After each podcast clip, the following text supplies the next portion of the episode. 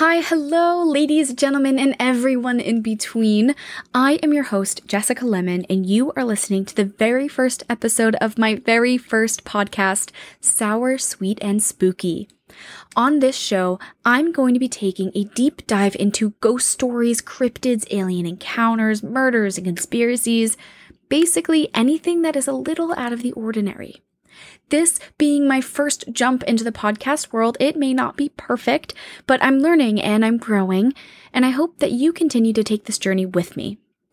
Some of the stories you'll be hearing will just leave a sour taste in your mouth. Some will have nice, sweet endings, but I can assure you that they will all be a little bit spooky.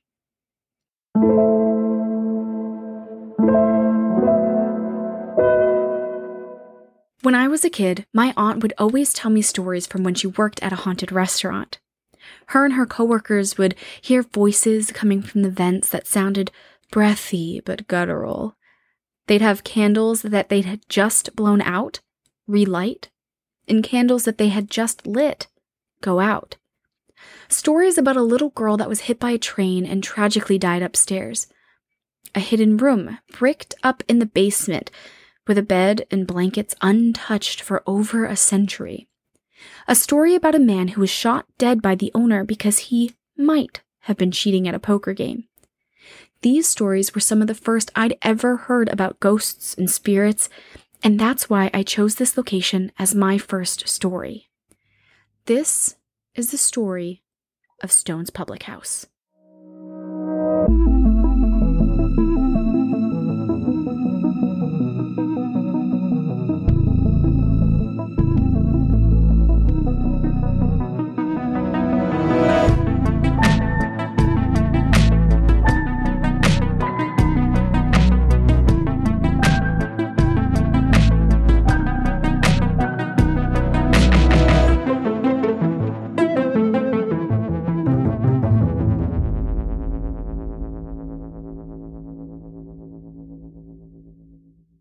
In the early 1800s, a man named John Stone owned a bunch of land about 25 miles west of Boston, where I actually grew up in what is now known as Ashland, Massachusetts. In 1832, Stone heard about a railroad that was being constructed and that it would come from Boston and travel straight through his property. So, he did what any savvy businessman would do he built an inn right alongside the tracks, and in 1834, the railroad house opened to a reported 400 people and became the center of town. The railroad house, as it was called then, was the perfect stop for traveling salesmen and city workers to grab some dinner or stay at for a night or two. It was also the perfect place to hide slaves as part of the Underground Railroad. The history behind Stone's public house is kind of all over the place. Because it was built in the 1800s, its ownership has been passed around a lot. John Stone himself handed over the business just two years after it opened, and though he still lived on the property, he began leasing it to a long line of innkeepers before passing away in 1858. Just 10 years later, in 1868, a Mr. W. A. Scott bought the business. But between the time of his purchase and 1976, the building just fell into disrepair. Scott and his family dealt with a lot of hardships over the years, with all three of his sons succumbing to alcoholism. Two of his sons actually died before they turned 40 due to liver complications, and one went crazy and was admitted to a mental hospital after he attacked a woman at the inn. He died before his 50th birthday.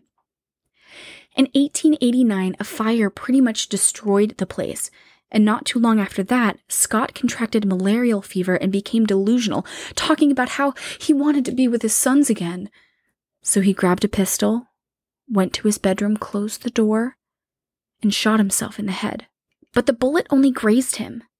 So he tried again and shot himself in the chest, and that too was unsuccessful. He tried one last time, and this shot completely missed. A woman working at the inn heard the shots, found him in his room, wounded but not dead, and Scott was nursed back to health and had a full recovery. He ended up living 10 more years. 1976 is when things really started getting spooky. Leonard Fontaine, with the nickname Cappy, is who brought the inn back to its former glory. He was also the first person to explore the more paranormal side of the inn.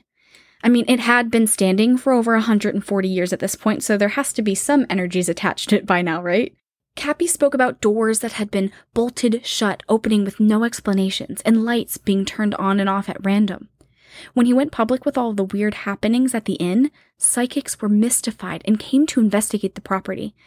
And though they differed on some things, they all agreed on one thing.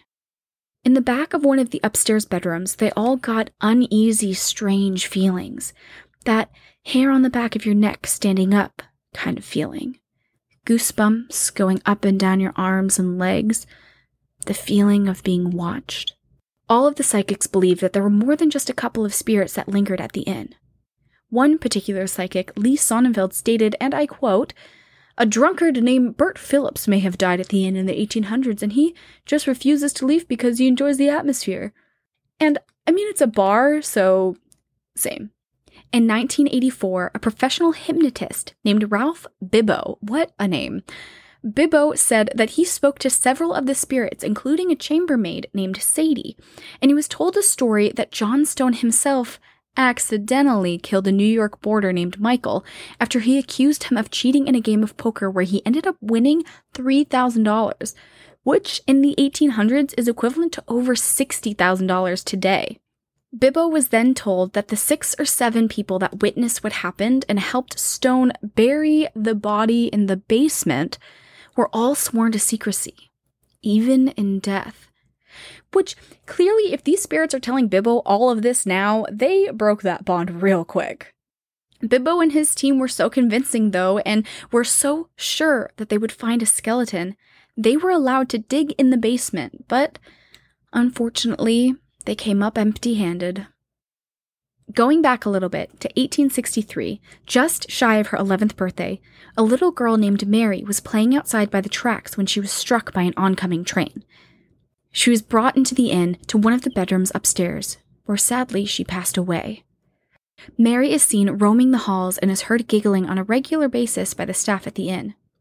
A pinafore, which is kind of like an apron that's worn over a dress to help keep it clean, was found in the attic and it's rumored that it belonged to Mary. In fact, it's supposedly the very piece of clothing that she died in.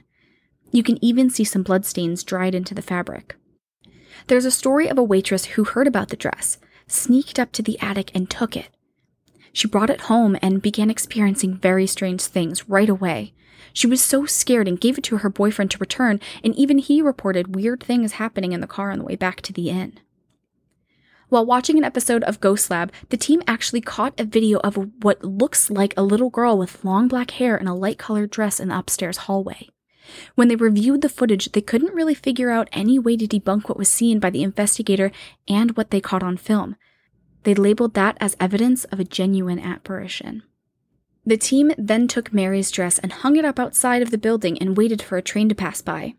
Two of the investigators went outside to see if they could catch a glimpse of her while the rest of the team hung out in their mobile lab outside of the building. No one was inside, and the two investigators witnessed what they were hoping for. From their point outside, in the second floor window, they saw a figure pass by that blocked the light coming in from the other side of the room. They sprinted inside, up the stairs, radioing their team to confirm that no one was there, only to find nothing. Around the same time they experienced this, the Ghost Lab team was able to catch an EVP, which is an electronic voice phenomenon, of what sounded like a little girl saying, Where is it? Today, the pinafore resides at the inn, framed on a wall upstairs.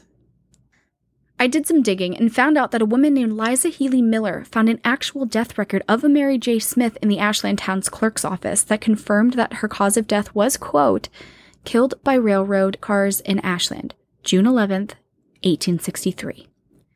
But she wasn't able to find any record of her burial or her birth certificates.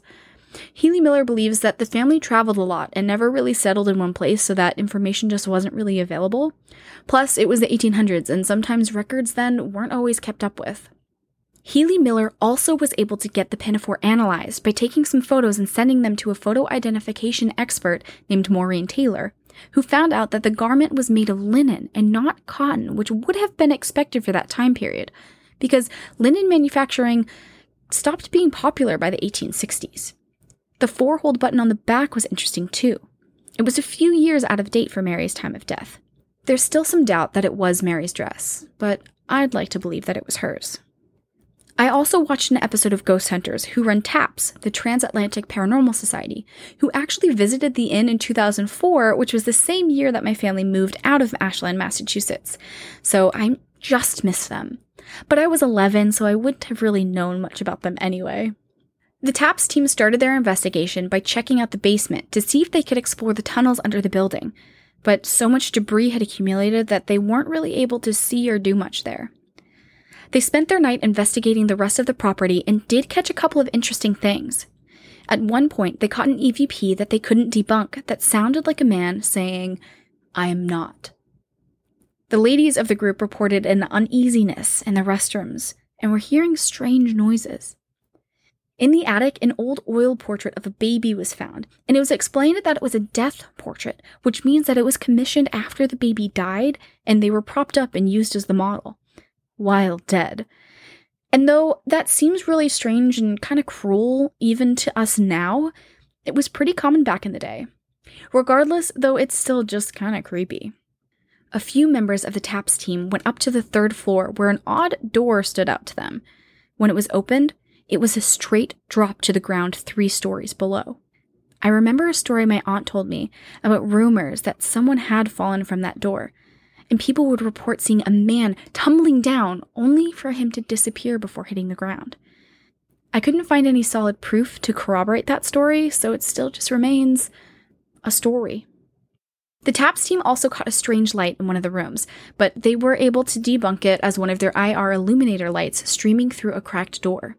One investigator on the team, though, was not impressed and still believes it was paranormal in nature. One of the investigators came across an old newspaper in the attic that was dated 164 years before their investigation. To the day. To me, that's just crazy. Like, what are the odds that they would find something like that? Let alone the exact day. They framed the newspaper and gave it to the owner. Some other common occurrences at the inn are staff seeing shadows and hearing footsteps, feeling uneasy, and sometimes just plain scared for no reason. The water faucets turn on and off when no one is around, and guests get tapped on their shoulder only to turn around and see that no one is there. One waitress saw a man standing in the dining area, and as you do in the service industry, she went to go greet him. Just a moment later, but he was gone. Stone's Public House has been a big part of my passion for the paranormal, and though it was documented on a couple of shows, I feel like it doesn't get as much love as it should. It's creepy and eerie, but bustling and friendly. A place with over a century of history, with the railroad tracks creating an endless amount of energy for the spirits to hold on to. I see stones remaining just as spooky year after year. 2034 will be the 200th anniversary of the inn, and though that seems far away, it will be here sooner than you think. And maybe an additional investigation into Stone's public house will bring the spirits out to play.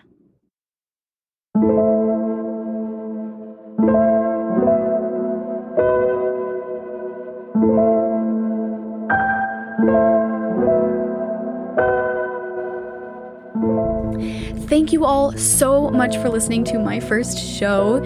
I can't wait to continue to bring you information on all things paranormal and spooky. I'll be releasing an episode every Thursday, so you've got something to help get you into the weekend. If you're interested in finding out more about today's show, you can check out my website, soursweetspooky.com. You'll find photos and all of my source links there. It would also be amazing if you could review the show on whatever platform you're listening on. It really does help me out. And if you want, you can follow me on my socials Instagram, Facebook, Twitter. It's all Sour Sweet Spooky. And my personal socials at Jessica Lemon. You can also reach out to me through my email, which is just soursweetspooky at gmail.com. Send in recommendations for future stories, questions, comments. Just stop by and say hello. Thank you again so much for listening. I am your host, Jessica Lemon, and I'll see you next week with a new story. And remember, stay sour, stay sweet, stay spooky.